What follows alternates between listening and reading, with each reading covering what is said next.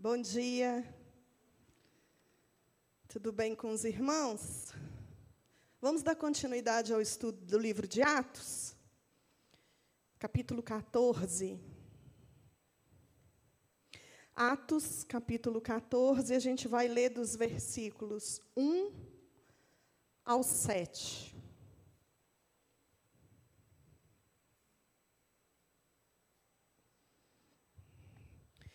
A palavra diz assim: Em Icônio, Paulo e Barnabé entraram juntos na sinagoga judaica e falaram de tal modo que veio a crer grande multidão, tanto de judeus como de gregos. Mas os judeus incrédulos incitaram e irritaram os ânimos dos gentios contra os irmãos. Entretanto, demoraram-se ali mais tempo, falando ousadamente ao Senhor, o qual confirmava a palavra da sua graça, concedendo que por mão deles se fizessem sinais e prodígios. Mas dividiu-se o povo da cidade. Uns eram pelos judeus, outros pelos apóstolos. E como surgisse um tumulto dos gentios e judeus, associados com as suas autoridades para os ultrajar e apedrejar. Sabendo eles, fugiram para Listra e Derbe, cidades da Licaônia e circunvizinhança, onde anunciaram o evangelho. Nós chegamos então aqui no capítulo 14, mas antes disso, vamos fazer uma retrospectiva até o capítulo 11 para a gente se situar um pouquinho onde nós estamos. A partir de agora, né, nós vamos finalizar, agora no capítulo 14, a primeira viagem de Paulo. Então, desde o capítulo 11, a estratégia do Espírito Santo tem sido esse movimento territorial mesmo. A gente, quando lê o livro de Atos, a gente não pode perder de vista a intenção de Lucas, quando ele vai nos relatar a descida do Espírito Santo e a missão, a função, o propósito pelo qual o Espírito Santo desceu ali no dia de Pentecostes. O Espírito Santo veio e desceu para dar poder. Poder para quê? Para testemunhar. Então, em todo o livro de Atos, nós vamos perceber que Lucas está preocupado em nos mostrar como a igreja, após receber essa capacitação do Espírito, ela está se movimentando mediante as circunstâncias. Então, para a gente, para a igreja do século XXI, nós que estamos aqui hoje, findando o ano de 2021, nós temos que olhar para o livro de Atos com esse olhar. O que, que nós podemos aprender com esses irmãos da igreja primitiva. O que eles vivenciaram? Quais foram as experiências que eles tiveram? Quais foram as respostas em Deus que eles tiveram que hoje nós também temos que ter? O que que nós diferimos tanto da igreja primitiva? Lucas, ele vai estar exatamente pontuando quais são as respostas, quais são as características, como que aquela igreja, ao iniciar o cristianismo, estava despontando para não apenas a Judéia e Samaria, mas também para todo os confins da terra. E lembrando, meus irmãos, que nós hoje, a igreja, nós temos a mesma função, a mesma missão que Israel teve no passado no Velho Testamento que é fazer Deus conhecido. E se a gente perde essa visão, se a gente perde essa missão, não faz sentido ser igreja. Israel falhou quando ele entendeu que a bênção de Abraão, a salvação era apenas para eles como povo, como etnia. E muitas vezes nós, como cristãos, agimos assim também. Porque a gente entra por aquelas portas e a gente vive aqui no conforto do nosso lugar comum, que é a igreja. E nós esquecemos de que aqui é um lugar para que a gente seja reabastecido, que a gente seja fortalecido, que a gente seja edificado, que a gente seja confrontado para ir lá fora, testemunhar com poder, através do Espírito Santo, o Cristo que foi ressuscitado. Então, quando você olha para o livro de Atos, você tem que olhar e falar: eu preciso aprender com esses irmãos. Você não pode simplesmente ler um livro desse, nessa época que a gente vive, e simplesmente achar que foi uma história que já aconteceu. Tudo que está escrito foi escrito para o nosso ensino, mas eu não vejo coincidências quando a gente estuda o livro na época que a gente está estudando. Atos vem para nos chacoalhar e nos dizer: saia do seu lugar de zona de conforto. Então, lá no capítulo 11, nós vimos que a igreja de Jerusalém ela vai enviar Barnabé até Antioquia, porque os irmãos estavam se convertendo lá. Alguns gentios estavam se convertendo também.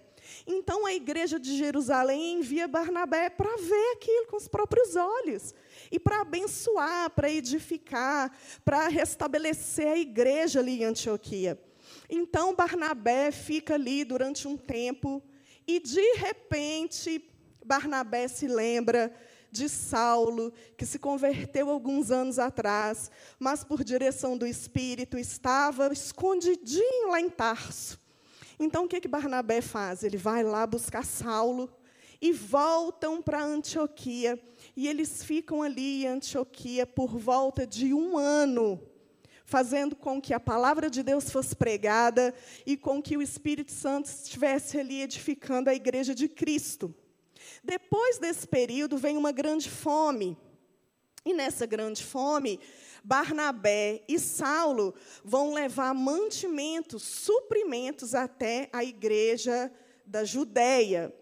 E ali nós chegamos no capítulo 12, quando nós vimos a grande perseguição do rei Herodes, quando Tiago ele foi morto a fio da espada, quando Pedro, né, milagrosamente, ele é solto da prisão.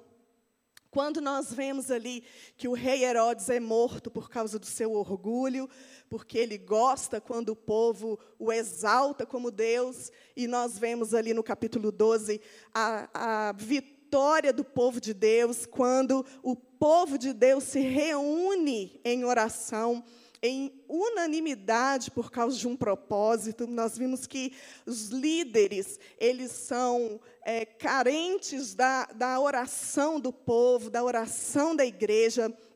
E nós chegamos, então, no capítulo 13. Quando a gente chega no finalzinho do 12, eu queria que vocês lessem comigo para a gente relembrar. No capítulo 12, no versículo 24, depois que o rei Herodes morre, a palavra vai dizer assim: entretanto, a palavra do Senhor crescia e se multiplicava. Lucas ele tem essa preocupação em nos mostrar que todas as vezes que a igreja sofre uma perseguição, todas as vezes que a igreja sofre algo como uma oposição, o que, que vai acontecer com o evangelho? O evangelho é expandido. O evangelho cresce o povo de Deus se espalha. E isso acontece desde lá da Torre de Babel. Quando o povo está muito junto, Deus dá um jeito de espalhar o seu povo para que as pessoas, outros lugares, outros povos recebam a verdade da palavra de Deus. E aí no versículo 25 vai dizer que Barnabé e Saulo, cumprida a sua missão, voltaram de Jerusalém, levando também consigo João, apelidado Marcos. Então, fim desse tempo, eles voltam. Paulo, Barnabé e João Marcos, que era parente de Barnabé, então eles voltam para Antioquia. E agora, aqui no capítulo 13, em Antioquia, vai começar o movimento da primeira viagem missionária de Paulo. E aí nós vamos ver Coloca para a gente o mapa aí, Xandão. Só para a gente ter uma noção. Talvez a sua Bíblia, aí no finalzinho, sua Bíblia de estudo, tenha mapa das viagens de Paulo também. Mas só para você ter uma noção da, do movimento, eu vou precisar olhar para trás. Eu sei que está aqui, mas eu não consigo fazer aqui. Nós vamos perceber que Paulo, Barnabé e João Marcos, eles partem dessa região da Antioquia e agora vai começar as viagens missionárias. No capítulo, pode deixar o mapa aí. No capítulo 13, a gente vai ver no versículo 4 que o primeiro movimento, né, enviados, pois, pelo Espírito, desceram a Seleucia e ali navegaram para Chipre. Então, eles foram para a ilha de Chipre, primeiramente. Algo importante também que a gente precisa salientar aqui é que eles não fizeram um traçado para de cabeça, olha, nós vamos aqui e nós vamos passar por essa cidade, nós vamos depois a gente vai fazer não. Eles dependiam totalmente da direção do espírito de Deus para guiá-los e movê-los para essa missão. E isso é o nosso papel como cristão. Em tudo que você for fazer, com o seu chamado missionário, com o dom que Deus te deu, você não vai sair fazendo tudo do jeito que você acha que deve ser feito. Nós somos instrumentos nas mãos de Deus para que a obra dele se cumpra. A gente tem que lembrar disso, que a obra é dele, porque às vezes a gente se confunde um pouco com isso, não é verdade? A gente acha que a, que a obra é nossa, mas não é.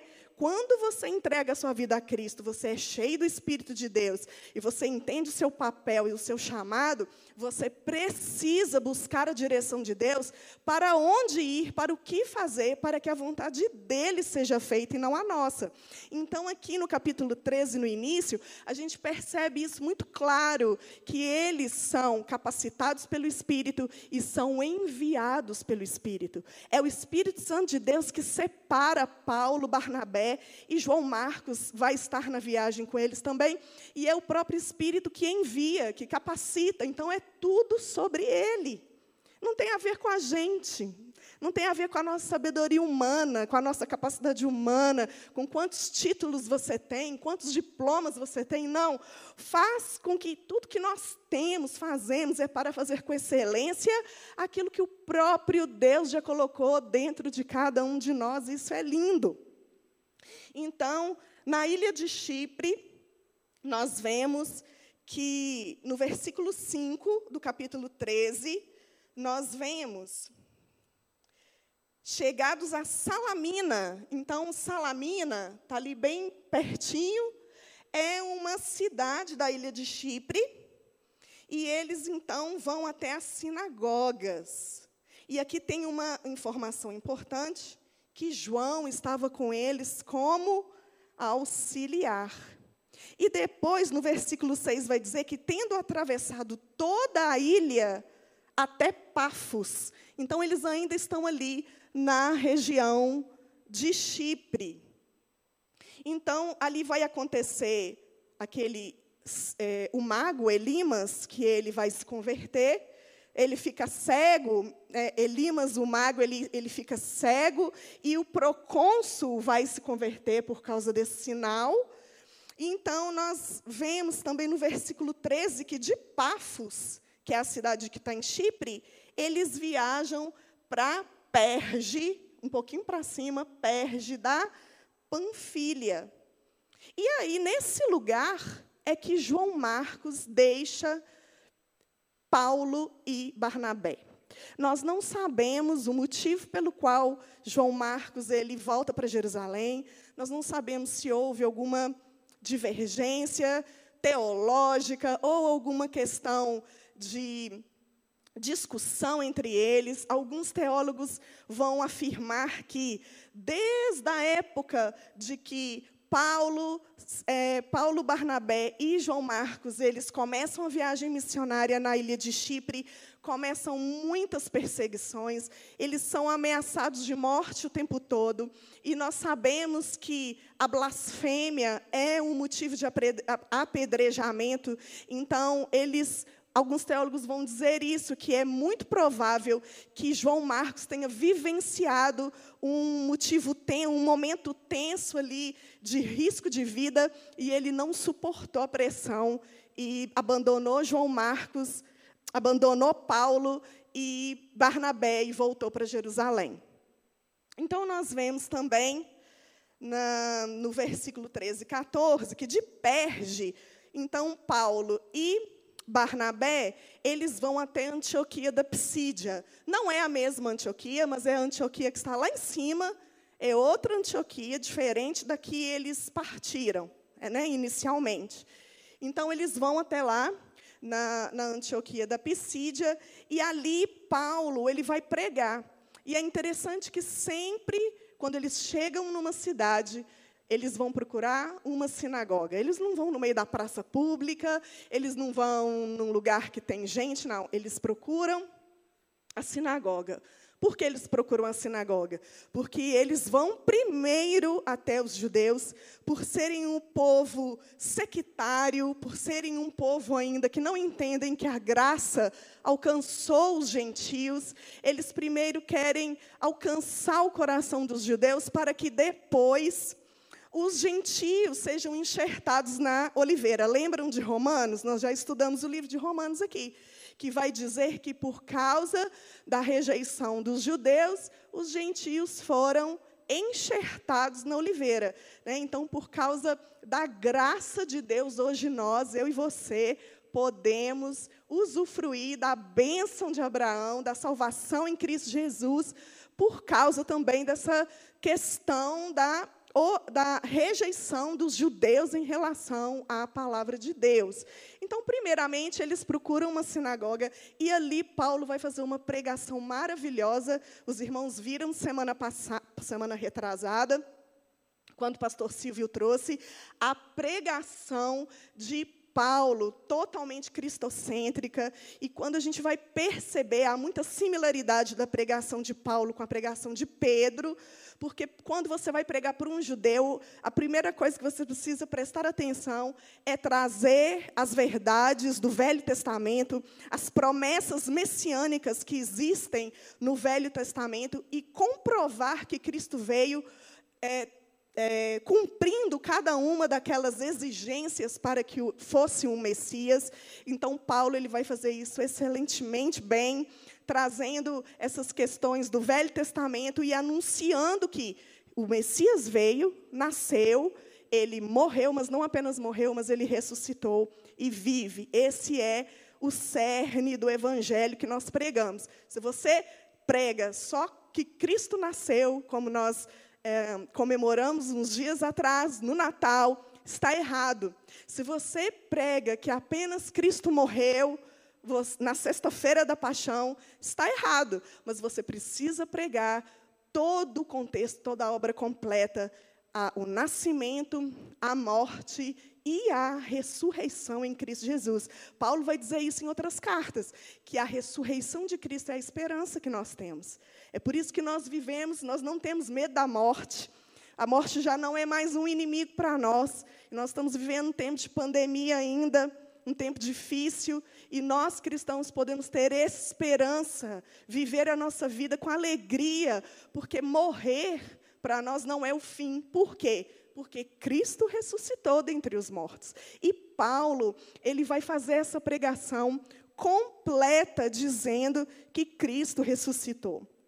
No versículo 46 do capítulo 13, vai dizer então Paulo e Barnabé, falando ousadamente, disseram: Cumpria que a vós outros, em primeiro lugar, fosse pregada a palavra de Deus. Mas, posto que a rejeitais e a vós mesmos vos julgais indignos da vida eterna, eis que nos voltemos para os gentios. Então, Paulo entende, né, ali, naquele momento que os gentios estavam rejeitando, os judeus estavam rejeitando a palavra de Deus, o cristianismo, ele entende então que agora era o tempo deles irem com tudo pregar o evangelho a todos os lugares aonde o Espírito Santo os enviasse. E olha que maravilhoso é a resposta né, desses judeus no versículo 48, quando vai dizer, então Paulo e Barnabé falando, não, 48, os gentios ouvindo isso, quando Paulo fala, né, agora nós vamos pregar para os gentios. O que, que os gentios fazem? Ouvindo isso, regozijavam-se e glorificavam a palavra do Senhor e creram todos de que haviam sido destinados para a vida eterna. Que coisa linda! O Espírito Santo então convence o coração, não apenas dos judeus, mas dos gentios também, de que eles são sim eleitos pela graça de Deus em Cristo Jesus. Porque antes a pregação dos judeus era que eles eram indignos, que Deus havia escolhido apenas o judeu para a salvação. Mas agora Paulo se levanta com esse ministério maravilhoso. Nós glorificamos a Deus por nós estarmos aqui hoje, no último domingo do ano de 2021, por causa desse chamado de um homem que entendeu no espírito que os gentios também são destinados para serem acolhidos, enxertados na oliveira de Deus. Não é maravilhoso isso?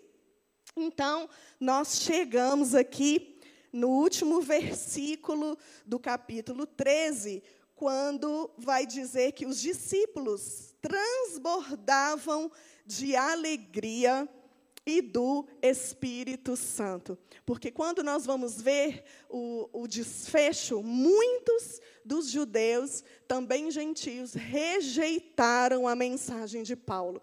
Porém, eles tinham o quê? Eles tinham alegria. Eles se regozijavam no espírito, não com a quantidade de convertidos, não porque alguma coisa boa aconteceu, mas porque eles tinham a convicção no espírito de que eles estavam obedecendo o chamado de Deus para a vida deles. Isso é para mim e para você. Nós precisamos ter essa alegria e a convicção, não pelo resultado em si, mas de estar no centro da vontade de Deus, fazendo aquilo que Ele nos chamou para fazer. Então, chegamos no capítulo 14, e no primeiro versículo vai dizer que eles foram para Icônio. Então, de Perge, não, da Antioquia, da Psídia, eles vão, então, para Icônio. E aí, então, nesses sete versículos que nós lemos aqui no capítulo 14, eu queria trazer para vocês algumas qualidades ou virtudes necessárias para o serviço cristão. Como eu falei no início, sempre que a gente lê o livro de Atos, a gente precisa ler o livro de Atos com o nosso olhar para dentro de nós mesmos. O que eu preciso fazer mediante esse texto que eu acabei de ler? Qual que é a mudança que eu preciso? Qual é o arrependimento que eu tenho que ter? E qual que é a ação que eu preciso ter diante do reino de Deus para que eu seja um cristão com qualidades ou com virtudes aptas, apto para o reino de Deus. Então, nós vamos ver alguns aqui nesses sete versículos. O primeiro deles é coragem. No primeiro versículo, na primeira parte, vai dizer assim: em Icônio, se você quiser tirar o mapa, pode tirar. Em Icônio, Paulo e Barnabé entraram juntos na sinagoga judaica. Veja bem, quando você vai para o capítulo 13, você vai perceber que, depois da pregação de Paulo, muitos se voltaram contra a pregação dele. Então, ele sai fugido dos lugares. É sempre assim: quando Paulo chega num lugar, ele não é muito bem-vindo. Talvez seja assim com você também, lá no seu trabalho. Talvez quando você chega, aquele bolinho ali que está falando coisas indevidas, fala, ih, chegou. Não fala mais não que o chato chegou, a chata chegou, não é assim? Gente, e glória a Deus, tem que ser assim, né, irmãos? Porque se você chega no meio do bolinho, está tudo errado. Então, quando Paulo chega em determinados lugares, ele é rejeitado. A mensagem que Paulo traz é uma mensagem de desconforto. Não é uma mensagem de exclusividade mais. Ele vai chegar para o judeu e vai falar assim: meu filho, baixa a bola, porque não é assim, não está achando que só porque você nasceu com um DNA, você acha que você tem né, a herança da vida eterna? Não, você tem que se arrepender dos seus pecados. É desconfortável a mensagem que Paulo traz. Porque para o judeu, ele era simplesmente salvo por causa que ele era descendência de Abraão. Mas não, Paulo está dizendo o seguinte: independente se você é judeu ou grego, independente da, da, sua etnia, raça, profissão, família que você nasceu, não interessa. Se você não se arrepender dos seus pecados, você não herda a vida eterna. Ponto. Então, quando Paulo chega na sinagoga, no lugar confortável para aqueles judeus, e começa a trazer uma pregação desconfortável, o que, que vocês acham que acontece? Muitos deles não creem, e muito mais do que isso, expulsam ele e ameaçam de apedrejamento. E quando a gente vê aqui no versículo primeiro, que em Icone, quando eles chegam numa nova cidade, Paulo e Barnabé, ao invés de se esconderem, ao invés de ficar ali quietinho, nós vamos ficar aqui no anonimato, ninguém conhece a gente aqui. Vamos ficar sossegados, tirar férias. Vamos ficar tranquilos. Não, o que, que os dois abençoados faz? Vai para onde?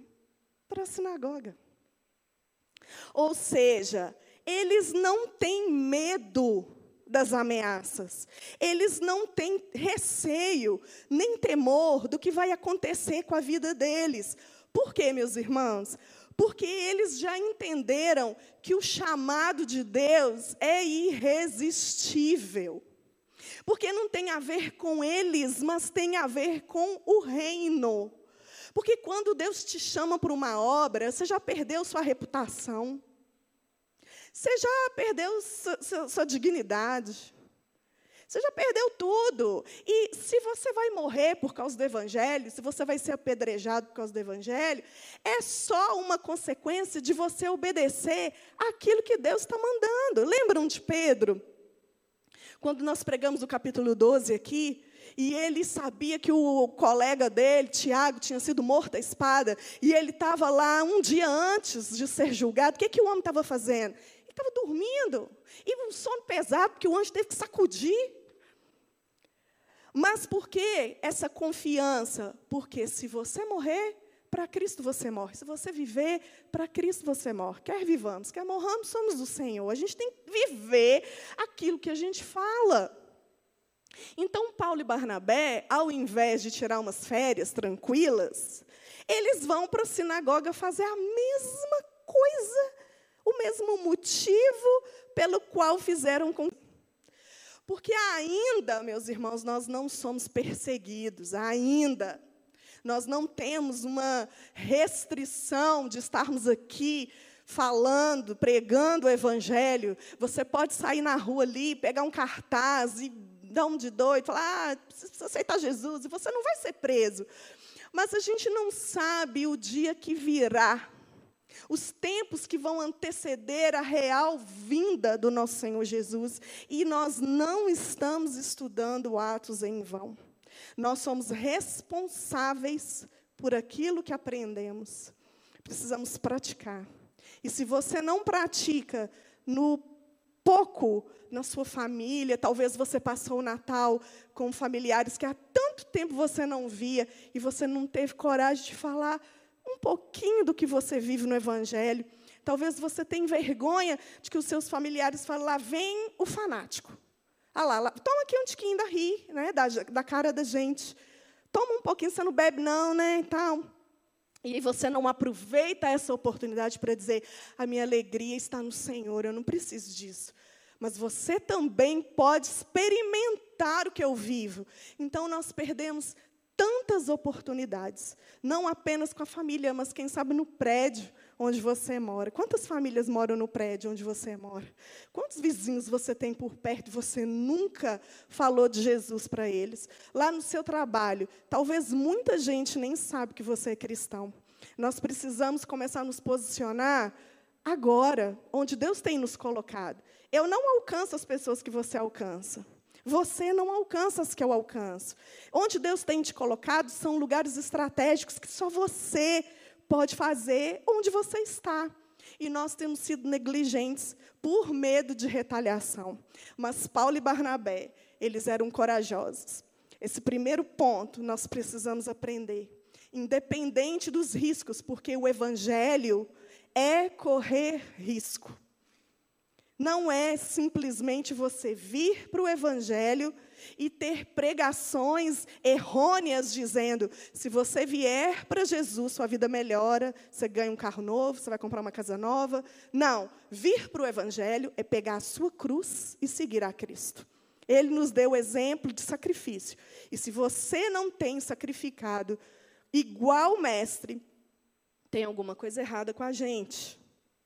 No segundo ponto, a segunda qualidade ou virtude para o serviço cristão que nós vamos ver aqui, é que a pregação tinha a atratividade do espírito. Aquilo que você prega tem que atrair e ser uma verdade. No segundo ponto aí do versículo primeiro vai dizer: falaram de tal modo que veio a crer grande multidão, tanto de judeus como de gregos. A questão é o que pregamos. A questão é entendermos que, como exemplo de Pedro e exemplo de Paulo, aquilo que a gente prega precisa ter Cristo no centro. Quantas vezes nós vemos mensagens que a pessoa é mais exaltada do que a mensagem do Evangelho? Irmãos, aqui na nossa igreja, nós temos um grande privilégio. Nós pregamos a verdade da palavra. Às vezes, a gente fica até assim, não, meu Deus, eu vou pregar isso aqui para os irmãos, meu Deus.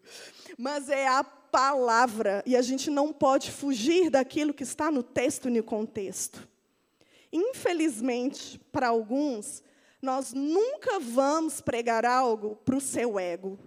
Nós nunca vamos pregar algo simplesmente para prosperidade, porque nós entendemos que a prosperidade, ela vem do Senhor como consequência daquilo que ele tem como propósito na sua vida.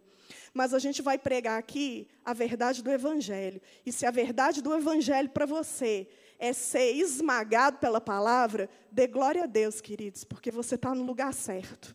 A gente não tem aqui que trazer uma palavra que faça você pular da cadeira e fazer um reteté. De vez em quando tem uns reteté, né? Mas o, o, o centro, o cerne, ele tem que ser o arrependimento das, das obras é, mortas e nos voltarmos para Cristo Jesus. E Paulo e Barnabé, eles tinham essa, essa preocupação. Você imagina um judeu de frente para eles, um, um, monte de judeus ali, e eles pregando o arrependimento em Cristo Jesus, que eles precisavam quebrantar o coração do orgulho, da soberba, e eles não tinham temor, eles, eles não tinham medo de pregar a verdade do Evangelho. Nós não temos que ficar acanhados e intimidados pela verdade da palavra, seja para quem for, seja para o presidente da República, ou seja para a pessoa mais simples que tiver na sua frente. Não importa quem seja a pessoa, se Deus mandou você pregar o Evangelho, pregue a verdade do Evangelho.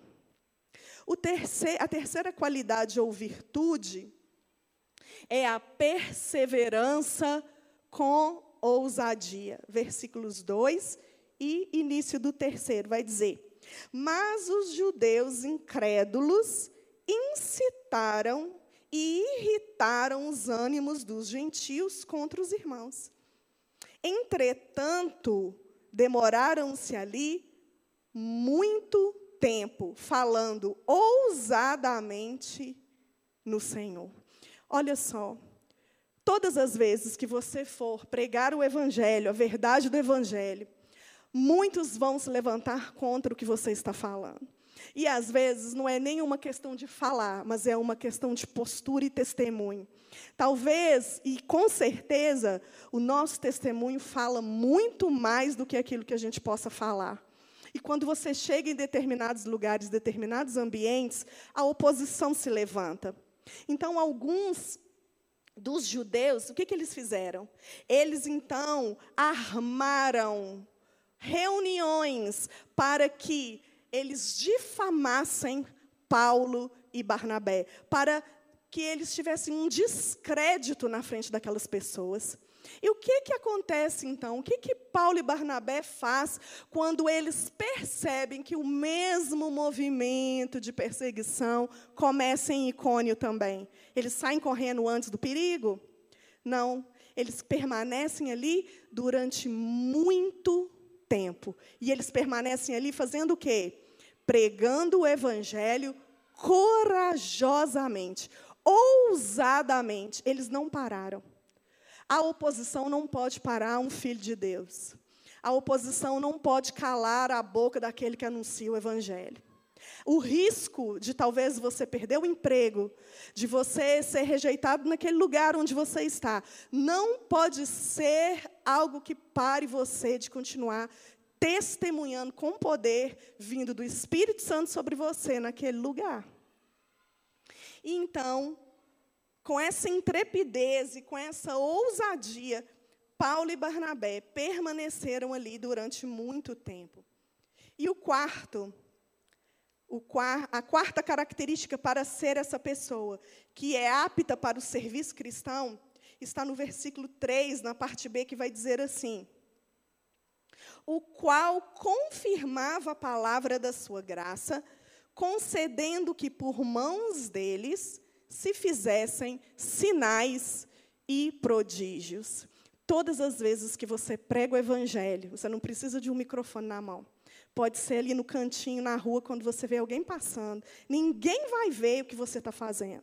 Mas todas as vezes que você abrir a sua boca e pregar o evangelho, eu garanto para você uma coisa: há sinais, prodígios e maravilhas quando a palavra de Deus é liberada. Quando você prega a palavra, não tem como tudo continuar do mesmo jeito. A pessoa que ouve permanecer do mesmo jeito. Sabe qual é o maior sinal que nós podemos esperar quando a gente prega a palavra de Deus? É uma pessoa que se arrepende dos seus pecados e volta o seu coração para Jesus. Quando uma pessoa escuta uma pregação, ela vem aqui na frente e fala: Eu preciso de um Salvador. Eu necessito de um Salvador. Esse é o maior sinal. É claro que milagres e maravilhas, curas, a gente vê, percebe e crê porque nós sabemos que o nosso Deus é um Deus vivo e verdadeiro, e Ele é o mesmo ontem, hoje, vai ser para sempre. E se Ele quiser fazer sinais e maravilhas no nosso meio, Ele tem toda a liberdade para fazer, mas não se perca nisso. Você tem que entender que, quando uma vida se converte, é o maior sinal que o Espírito Santo de Deus espera. Então, às vezes, a nossa pregação, lá onde nós estamos, visivelmente, não aconteceu nada. Você falando, nossa, não está adiantando nada pregar para essa pessoa. Nossa, não está adiantando nada orar por ela e chamar para vir para a igreja. Ela nunca vem. Você pode ter certeza de alguma coisa. Todas as vezes que você se posiciona como alguém que está levando o evangelho para essa pessoa, sinais e maravilhas estão acontecendo dentro do coração dela. Deus é um Deus que não deixa a palavra dele voltar vazia. E a quinta, o quinto sinal, ou o quinto qualidade que uma pessoa tem que ter apta para o serviço cristão é a confiança em Deus. Versículos 4 e 5. Mas dividiu-se o povo da cidade. Uns eram pelos judeus, outros pelos apóstolos. E como surgisse um tumulto dos gentios e judeus, associados com as suas autoridades para os ultrajar e apedrejar. Olha o que, que aconteceu aqui. Quando aconteceu o tumulto, quando a cidade ficou dividida, quando alguns judeus e também alguns gentios aceitaram essa proposta da oposição e vendo que Paulo e Barnabé não pararam de pregar o evangelho, o que, que eles fizeram? Eles foram até as autoridades. E aí eles tiveram o aval para o quê? Apedrejamento. Então, sabe o que ia acontecer? Se Paulo e Barnabé aparecessem mortos por apedrejamento, ninguém seria preso. Seria algo legal e legítimo. Quando o cristão se posiciona, ele entende que para pregar o evangelho, seja onde for, há risco de morte.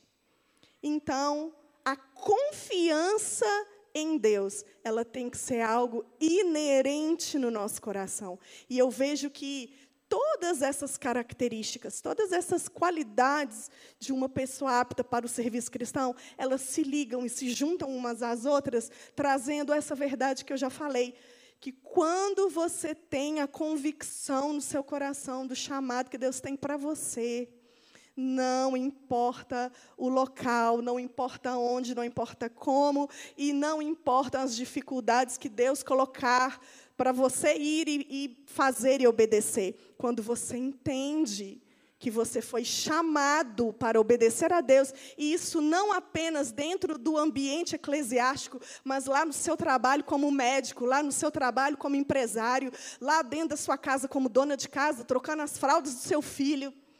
Não importa o ofício em si, mas a consciência de que onde você está na sociedade, você é relevante. Quando você entende isso, não importam as dificuldades e os riscos que você corre, porque o chamado irresistível do Espírito Santo de Deus na sua vida, ele é inerente.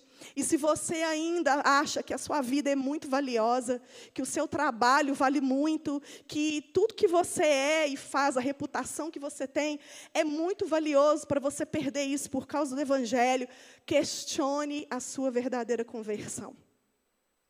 Porque o verdadeiro cristão, ele tem a confiança em Deus de que sendo, sendo é, aplaudido ou sendo apedrejado, a vontade de Deus é que prevalece, porque a obra de Deus não é sobre nós, mas é sobre Ele.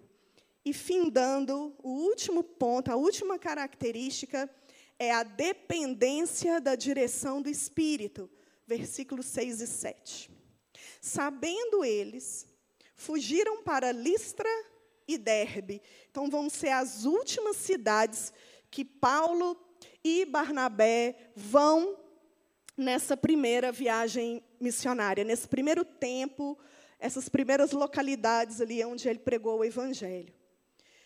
Ah, e circunvizinhança, onde anunciaram o evangelho. Nós vemos que Todas as vezes que a oposição aperta e o risco de morte inerente vem, o Espírito Santo direciona Paulo e Barnabé para ir para uma determinada cidade. Não é que em alguns momentos, você pode perguntar, Miriam, mas mediante algumas ameaças, eles permaneceram ali por muito tempo. Por que, que depois de algumas outras, outras ameaças, eles saem e vão para outras cidades? Porque, com toda certeza, o propósito de evangelização naquela cidade já tinha se dado fim. Eles já tinham é, colocado é, estipulado ali discípulos para permanecerem ali, continuar pregando o evangelho. E Paulo, como apóstolo de Cristo, ele tinha esse chamado missionário de ir em outras cidades circunvizinhanças. A gente percebe, por exemplo, que Icônio é uma cidade que era portuária e tinha grande comércio e muitas cidades, muitas pessoas de várias localidades iam até Icônio para se, é, suprimento, principalmente agrícola. Então, é muito comum o Espírito Santo direcionar Paulo em cidades onde havia uma grande circulação de pessoas de vários locais.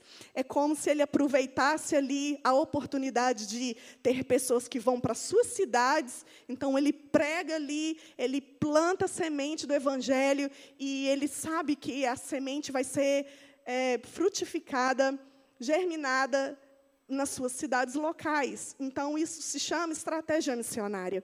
Então, todas as vezes que nós estamos exercendo nosso dom, nosso chamado, seja ele na igreja local ou não, a gente precisa ter esse ouvido sensível à voz do Espírito Santo para entender como fazer, onde fazer, entender qual é o propósito daquela missão ali, porque não é qualquer cidade que eles iam, mas eram cidades estratégicas. Nós vamos ver na próxima semana que em Listra e Derbe é, foi um local onde milagres aconteceram e grandes coisas ali foram propícias para que a segunda viagem missionária de Paulo acontecesse. Então, irmãos, relembrando, nós precisamos, como um povo, né, uma igreja que é apta para o serviço cristão, nós precisamos ter coragem nós precisamos perseverar com ousadia, nós precisamos confirmar a nossa pregação, entender que, mesmo sem sinais visíveis aos nossos olhos, a nossa pregação, a nossa mensagem, quando nós nos posicionamos, Deus está fazendo sinais nas pessoas que ouvem, e confiança em Deus mediante as perseguições. E, para finalizar, nós precisamos ter a total dependência da direção do Espírito de Deus para que a vontade dele seja feita e, e o propósito dele seja cumprido. E para fechar, nós podemos dizer qual é a aplicação disso tudo. O que, que nós podemos aprender com Paulo, com Barnabé, mediante tudo isso que nós ouvimos aqui essa manhã? Primeira coisa, qual é o seu chamado? O que você tem, o que você, olha um pouco para trás e pergunte para você mesmo, você foi útil para o reino de Deus no ano de 2021?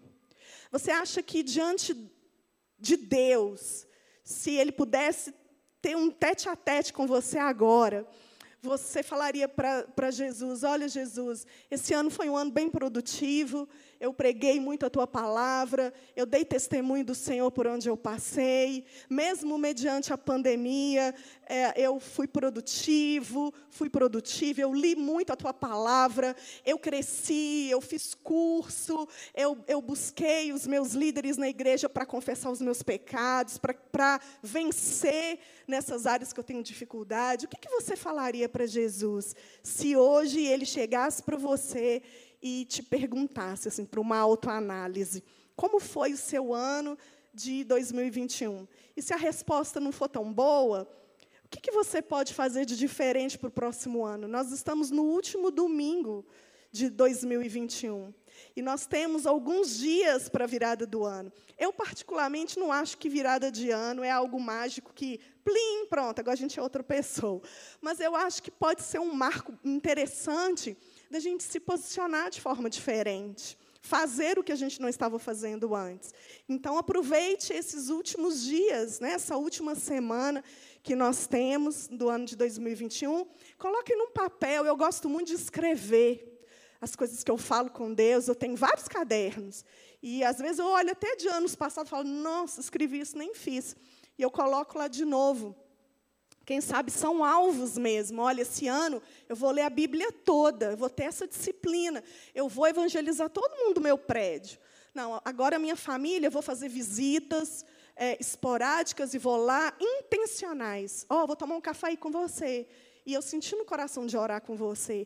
Então, o que, que quais são as estratégias como um bom missionário que nós devemos ser? Porque todos nós temos um chamado missionário. Mesmo que talvez Deus não nos leve às nações, mas as pessoas que você alcança é a sua a sua área ali missionária. Então, o que, que, você pode fazer, em vez de você ficar colocando lá assim, eu quero comprar um carro novo, eu quero trocar de emprego, tudo bem, essas coisas são legítimas, isso não é pecado desejar mas a palavra diz que se você buscar em primeiro lugar o reino de Deus, todas as, as outras coisas vos serão acrescentadas. Então, eu acho que coisas materiais são coisas que Deus vai te acrescentar, se Ele tiver propósito de te acrescentar. Mas eu acho que essas coisas espirituais, Colossenses vai dizer assim. É, olhai para as coisas do alto, pensai nas coisas lá do alto, e não nas que são aqui da terra. Então, eu quero fazer um convite para a igreja, que nesses últimos dias de 2021, quando você for orar, juntamente com a sua esposa, com seus filhos, quem sabe é isso que está faltando na sua casa. Porque se nós discipularmos a nossa esposa, os nossos filhos, as esposas sendo auxiliadoras dos maridos, ao invés de ficar é, reclamando tanto, ajudá-lo nas suas questões. Inclusive, o curso Verdadeira Feminilidade, nós vamos voltar em fevereiro com o módulo 1. Então, e os homens também, amém, igreja? Então, nós podemos ver, pensar o quê? O que, que nós podemos fazer? Quem sabe é na sua casa. De repente você fala: olha, esse ano eu não fiz um culto doméstico. Eu não, eu, não, eu não chamei meus filhos para orar. Às vezes eu oro ali na hora de dormir, aquela oração xoxa, superficial. Às vezes eu estou tão cansado que a minha esposa dorme ou eu durmo e a gente não faz aquela oração, aquela leitura da Bíblia e a gente faz planos juntos, porque um casal de Deus tem que entender que até para tomar decisões, eles precisam juntos ver em Cristo, no Espírito, o que é para fazer. É para comprar um carro? É para mudar de casa? É para fazer, é para fazer o quê? Pergunta para Deus. E às vezes nesse ano de 2021, a gente ficou tão frio espiritualmente. Então, a minha sugestão né, para nós, como igreja, eu me incluo nisso também, é que nesses últimos dias a gente possa colocar num papel aquilo que a gente quer fazer diferente no ano de 2022 para sermos aptos para o serviço cristão. Talvez você tenha um dom, talvez você tenha um chamado, talvez você já serviu no reino de Deus antes, mas por questões inúmeras, você está aí sentado no banco e não está edificando o corpo de Cristo. Efésios vai dizer isso, que os dons, eles são para quê? Pra, a, para o aperfeiçoamento dos santos. O meu dom não é para mim.